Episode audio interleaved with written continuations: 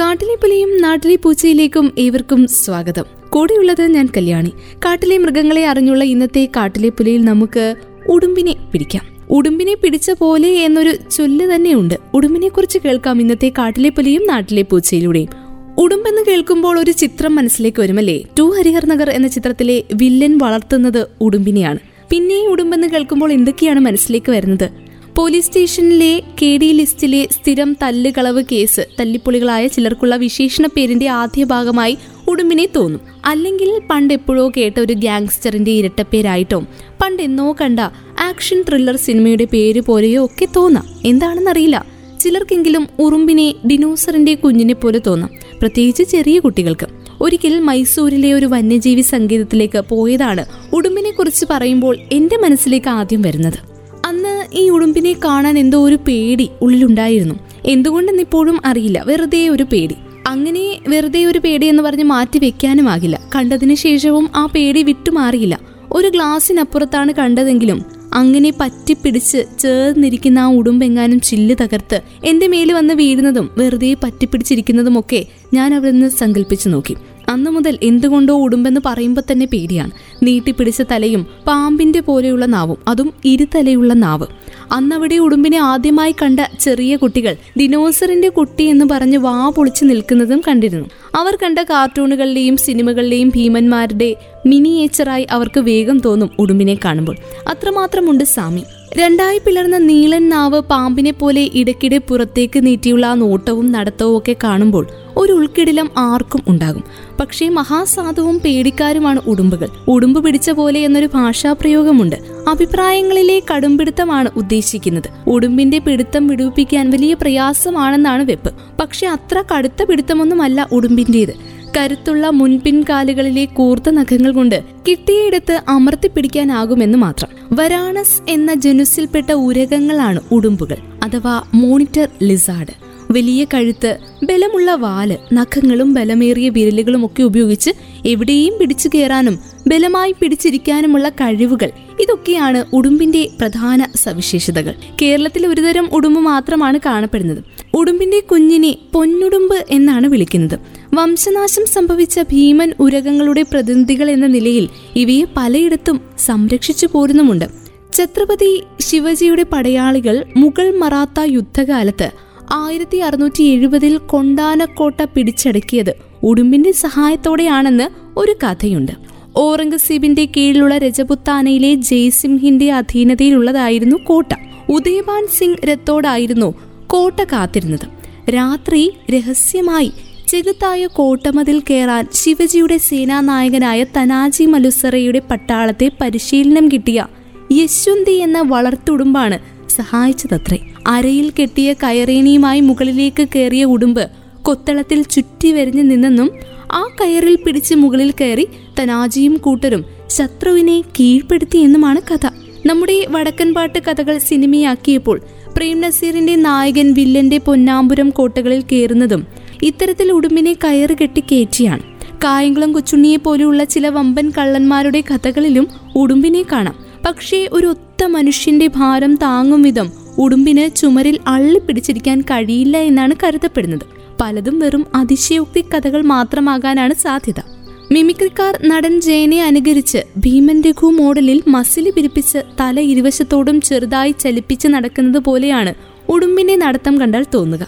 മുൻകാലുകൾ പതുക്കെ ഓരോന്നായി മുന്നോട്ട് വെച്ച് ആഞ്ഞ് ആഞ്ഞ് നടക്കും. പക്ഷേ പേടി പറ്റിയാൽ ഒരൊറ്റ ഓട്ടമാണ്. മുൻപ് പറഞ്ഞതുപോലെ വരാണസ് ജനസിൽപ്പെട്ട ഉരകം ഈ ഉടുമ്പ്. ആഫ്രിക്കയിലും ഏഷ്യയിലുമാണ് പ്രധാനമായും ഉടുമ്പിനെ കാണുവാൻ സാധിക്കുക. ലോകത്തെങ്ങുമായി ഈ ജനസിൽ എൺപതോളം സ്പീഷീസുകളെ ഇതുവരെ കണ്ടെത്തിയിട്ടുണ്ട്. മോണിറ്റർ ലിസാർഡ് എന്നാണ് ഇംഗ്ലീഷിൽ വിളിക്കുക. പിൻകാലുകളിൽ ശരീരം ഉയർത്തിപ്പിടിച്ച് ഉയർന്നു നിന്ന് ചുറ്റും നിരീക്ഷിക്കുന്ന സ്വഭാവം ഉള്ളതിനാലാണ് നിരീക്ഷകൻ എന്നൊരു പേര് ഉടുമ്പിന് നൽകിയിരിക്കുന്നത്. മുതലമുട്ടകൾ തട്ടിയെടുക്കാനായി ഇവർ ചതുപ്പും വെള്ളക്കെട്ടുമുള്ള സ്ഥലങ്ങളിൽ തഞ്ചി നിൽക്കുന്നത് കാണാം. അതുകൊണ്ട് ഇവയുടെ സാന്നിധ്യം മുതല അടുത്തുള്ളതിന്റെ അപായ സൂചന നമുക്ക് നൽകും. അതുകൊണ്ടാവാം മോണിറ്റർ ലിസാർഡ് എന്നൊരു പേര് കിട്ടിയത്. ഇന്തോനേഷ്യയിലെ കൊമോഡോ ദ്വീപിൽ കണ്ടെത്തിയ ഭീമാകാരന്മാരായ കൊമോഡോ ഡ്രാഗൺ ആണ് മോണിറ്റർ ലിസാർഡുകളിൽ ഏറ്റവും വലിപ്പം കൂടിയ ഇനം.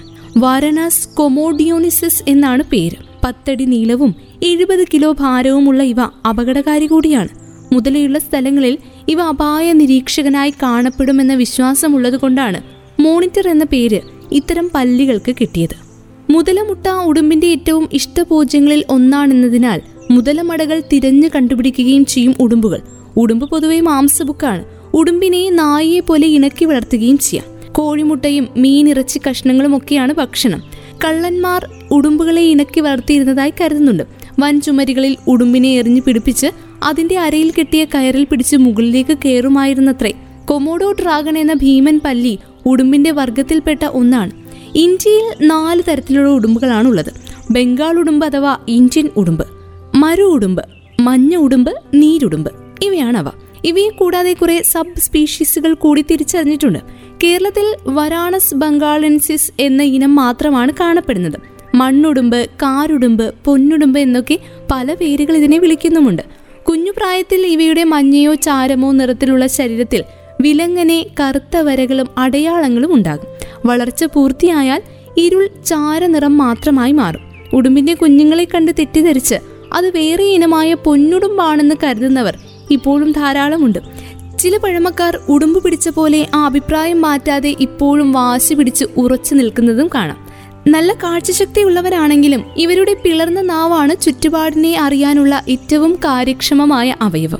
അന്തരീക്ഷത്തിലെ വളരെ നേർത്ത ഗന്ധ തന്മാത്ര സാന്നിധ്യം പോലും രുചിച്ചറിയുവാൻ നാവ് കൊണ്ട് ഇവർക്ക് സാധിക്കും.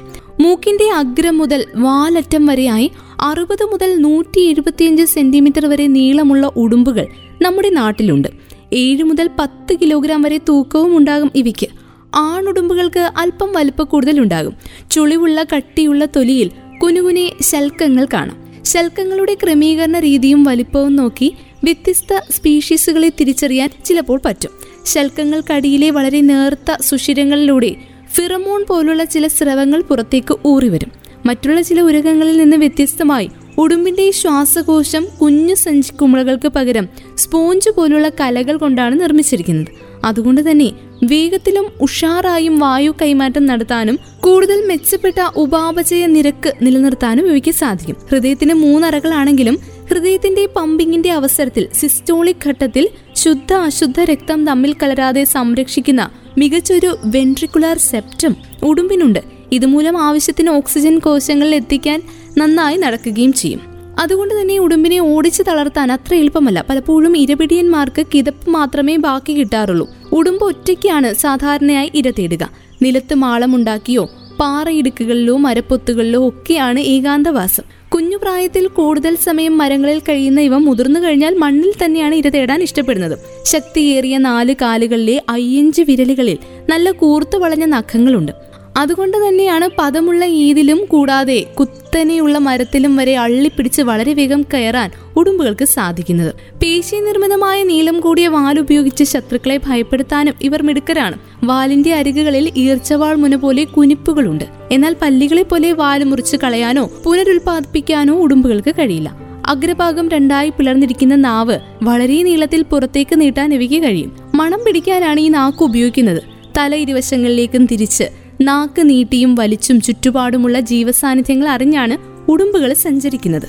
മാംസാഹാരിയായ ഉടുമ്പുകൾ ഷഡ്പഥങ്ങളെയും പലതരം കശേരുകളെയും ഒക്കെ ഭക്ഷണമാക്കും. പക്ഷികളിലി അണ്ണാൻ മുയൽ പാമ്പ് ഓന്ത് പല്ലി തവള മീൻ എന്നിവയൊക്കെ ഇഷ്ടഭക്ഷണമാണ്. പലതിന്റെയും മുട്ടകൾ ശാപ്പിടും വണ്ടുകൾ പലതരം പുഴുക്കൾ പഴുതാരകൾ ചിതൽ ഉറുമ്പ് തേൾ ഞണ്ട് ഒച്ച് മണ്ണട്ടകൾ ഇങ്ങനെ മുന്നിൽ കിട്ടിയ പലതും തിന്നും. പകൽ കൂറ്റൻ മരങ്ങളിൽ തലകീഴായി വിശ്രമിക്കുന്ന വവ്വാലുകളെ വരെ പിടിച്ചു തിന്നും ഇവർ. മരക്കൊമ്പിലെ പക്ഷിക്കൂടുകളിൽ നിന്നും മുട്ട വിഴുങ്ങും. ഇരകളെ ഓടിച്ചു പിടിക്കാനും വിരുദ്ധരാണ്. കാട്ടിൽ മാനിനെ പോലെയുള്ള വലിയ ജീവികൾ ചത്തുകിടന്നാൽ അവയെ ഭക്ഷണമാക്കാൻ കുറേ ഉടുമ്പുകൾ വളഞ്ഞു കൂടുന്നത് നമ്മൾ കണ്ടിട്ടുണ്ടാവും. വീട്ടുമൃഗങ്ങൾ ഉള്ള ഇടങ്ങളിൽ ചാണകത്തിലെ പുഴുക്കളെയും വണ്ടുകളെയും തിന്നാനും ഇവ സ്ഥിരമായി എത്തും. പാമ്പുകളെ പോലെ ഇരയെ അപ്പാടെ വിഴുങ്ങലാണ് ശീലം. അപൂർവമായി പല്ലുകളും നഖങ്ങളും കൊണ്ട് കഷ്ണമാക്കിയും വിഴുങ്ങാറുണ്ട്. നമ്മളെപ്പോലെ ഭക്ഷണത്തെ തൊണ്ടയിലേക്ക് തള്ളുന്നതിൽ നാവ് ഒരു സഹായവും ചെയ്യുന്നില്ല. ഇവരുടെ കുഞ്ഞുങ്ങളെ പിടികൂടാൻ അതായത് ഉടുമ്പും കുഞ്ഞുങ്ങളെ പിടികൂടാൻ പല ഇരപിടിയൻ ജീവികളും ഉണ്ടെങ്കിലും മുതിർന്ന ഉടുമ്പുകൾക്ക് മനുഷ്യർ മാത്രമാണ് പ്രധാന വെല്ലുവിളി. ഉടുമ്പിനെ പിടിക്കുന്ന ഇരപിടിയന്മാർ കുറവാണ്. നല്ല ഓട്ടക്കാരും കയറ്റക്കാരും കരുത്തരും ഒക്കെയാണല്ലോ ഇവർ. ശൽക്കങ്ങൾ നിറഞ്ഞ കടുപ്പമുള്ള തൊലി ആയതുകൊണ്ട് മൂർച്ചയുള്ള പ്രതലങ്ങളും മുള്ളുകളും ഉരഞ്ഞാലും പരിക്കു പറ്റാതെ ഉടുമ്പുകളെ രക്ഷപ്പെടുത്തും.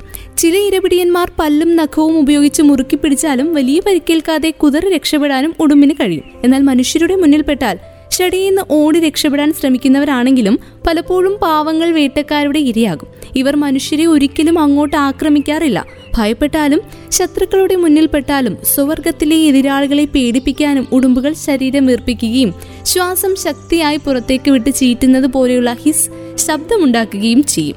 വാൽ ശക്തിയായി ചുരുട്ടിയും ഇവ ശത്രുക്കളെ ഭയപ്പെടുത്താറുണ്ട്. ആക്രമണത്തിൽ നിന്ന് രക്ഷപ്പെടാൻ തൊട്ടടുത്ത് വെള്ളമുണ്ടെങ്കിൽ അതിൽ ചാടാനുള്ള ശ്രമവും നടത്തും. കയ്യിലെടുത്താൽ ചിലപ്പോൾ മാന്തിയും മറ്റും പ്രതികരിക്കുന്ന ഇവ മനുഷ്യരെ അണ മുട്ടിയാലേ കടിക്കാറുള്ളൂ. പാമ്പിനെ പോലെ വിഷഗ്രന്ഥികളൊന്നും ഇല്ല എങ്കിലും പല്ലിന് താഴെ വരെ എത്തിച്ചേർന്ന മാൻഡിബുലാർ ഗ്രന്ഥികളുണ്ട്. പക്ഷെ അതിൽ നമുക്ക് പ്രശ്നമാകുന്ന വിധം വിഷമൊന്നും ഉണ്ടാവാറില്ല.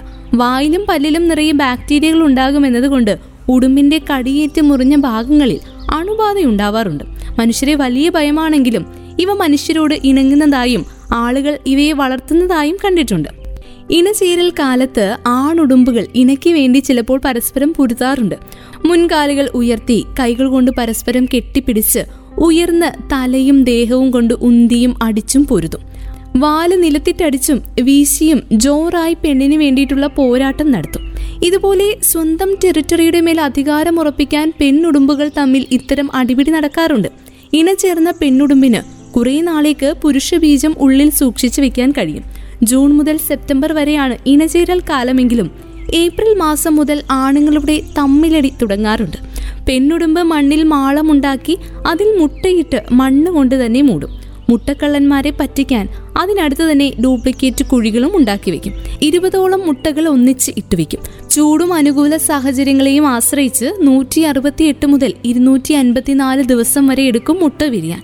പത്ത് മുതൽ മുപ്പത് വർഷം വരെയാണ് ആയുസ്. ഉടുമ്പിൻ തോൽ ഉപയോഗിച്ച് പലതരം നാടൻ സംഗീത ഉപകരണങ്ങൾ നിർമ്മിക്കാറുണ്ട്. ശാസ്ത്രീയ സംഗീതത്തിൽ പിന്നണിയായി ഉപയോഗിക്കുന്ന ഗഞ്ചീറിയുണ്ട്. അതുണ്ടാക്കിയിരുന്നത് ഉടുമ്പിന്റെ ഉദരഭാഗത്തുള്ള തൊലി ഉപയോഗിച്ചായിരുന്നു. അതുകൂടാതെ ഉടുമ്പിന്റെ തുകൽ കൊണ്ട് ചെരുപ്പുകൾ ബാഗുകൾ ഇവയൊക്കെ നിർമ്മിച്ചിരുന്നു. ആയിരത്തി തൊള്ളായിരത്തി എഴുപത്തിരണ്ടിലെ വന്യജീവി സംരക്ഷണ നിയമപ്രകാരം ഷെഡ്യൂൾ ഒന്നിൽ ഉൾപ്പെടുത്തി സംരക്ഷിക്കപ്പെടുന്ന ജീവി ആയതുകൊണ്ട് വേട്ടയാടി കൊല്ലുന്നത് ഏഴു വർഷം വരെ തടവ് ശിക്ഷയും പിഴയും ലഭിക്കാവുന്ന കുറ്റകൃത്യമാണ്. ഉടുമ്പിന്റെ ചോര ചൂടോടെ കുടുകുട കുടിച്ച് കട്ട പിടിക്കാതിരിക്കാൻ ഓടി ദഹിപ്പിച്ച് അതിശക്തിമാനാകുന്ന പഴയ കീരിക്കാടന്മാരുടെ വീരകഥകൾ ചില പഴമക്കാർ പറയാറുണ്ട്. അതും വിശ്വസിച്ച് ഉടുമ്പിനെ തിന്നാനും ചോര കുടിക്കാനും പോയാൽ പണി വാളും. എങ്കിൽ കേസ് മാത്രമല്ല ഉണ്ടാവുക ചിലപ്പോൾ മസ്തിഷ്ക രോഗം പിടിപെട്ട് ചത്തുപോയെന്നും വരാം. ഇവയുടെ മാംസത്തിലും രക്തത്തിലും ആൻജിയോ സ്ട്രോങ്ലിലസ് കാൻഡോനിസിസ് എന്ന ഇനം പരാത വിരകളുടെ ലാർവകളുടെ സാന്നിധ്യം കണ്ടിട്ടുണ്ട്. അതുകൊണ്ട് തന്നെ നന്നായി വേവിക്കാതെ ഇവയുടെ മാംസം കഴിക്കുന്നതും രക്തം കുടിക്കുന്നതും ഇയോസിനോഫിലിക് മെനിഞ്ചൈറ്റിസ് എന്നൊരു രോഗത്തിന് ചിലപ്പോൾ കാരണമാകും. അതുകൊണ്ട് തന്നെ ഉടുമ്പുമായി ഇടപെടുമ്പോഴൊക്കെ ഒന്ന് സൂക്ഷിക്കണം. ഇന്ന് കാട്ടിലെ പുലിയും നാട്ടിലെ പൂച്ചയിലൂടെയും നമ്മൾ കേട്ട് കഴിഞ്ഞത് ഉടുമ്പിന്റെ പ്രത്യേകതകളെക്കുറിച്ചാണ് വീണ്ടും മറ്റൊരു അധ്യായത്തിൽ മറ്റൊരു മൃഗത്തിന്റെ പ്രത്യേകതകളുമായി ഒരുമിക്കാം. ഇത്രയും സമയം ഇവിടെ ഉണ്ടായിരുന്നത് ഞാൻ കല്യാണി. തുടർന്നും കേട്ടുകൊണ്ടേയിരിക്കും radio Mangalam ninety one point two. നാടിനൊപ്പം നീരിനൊപ്പം.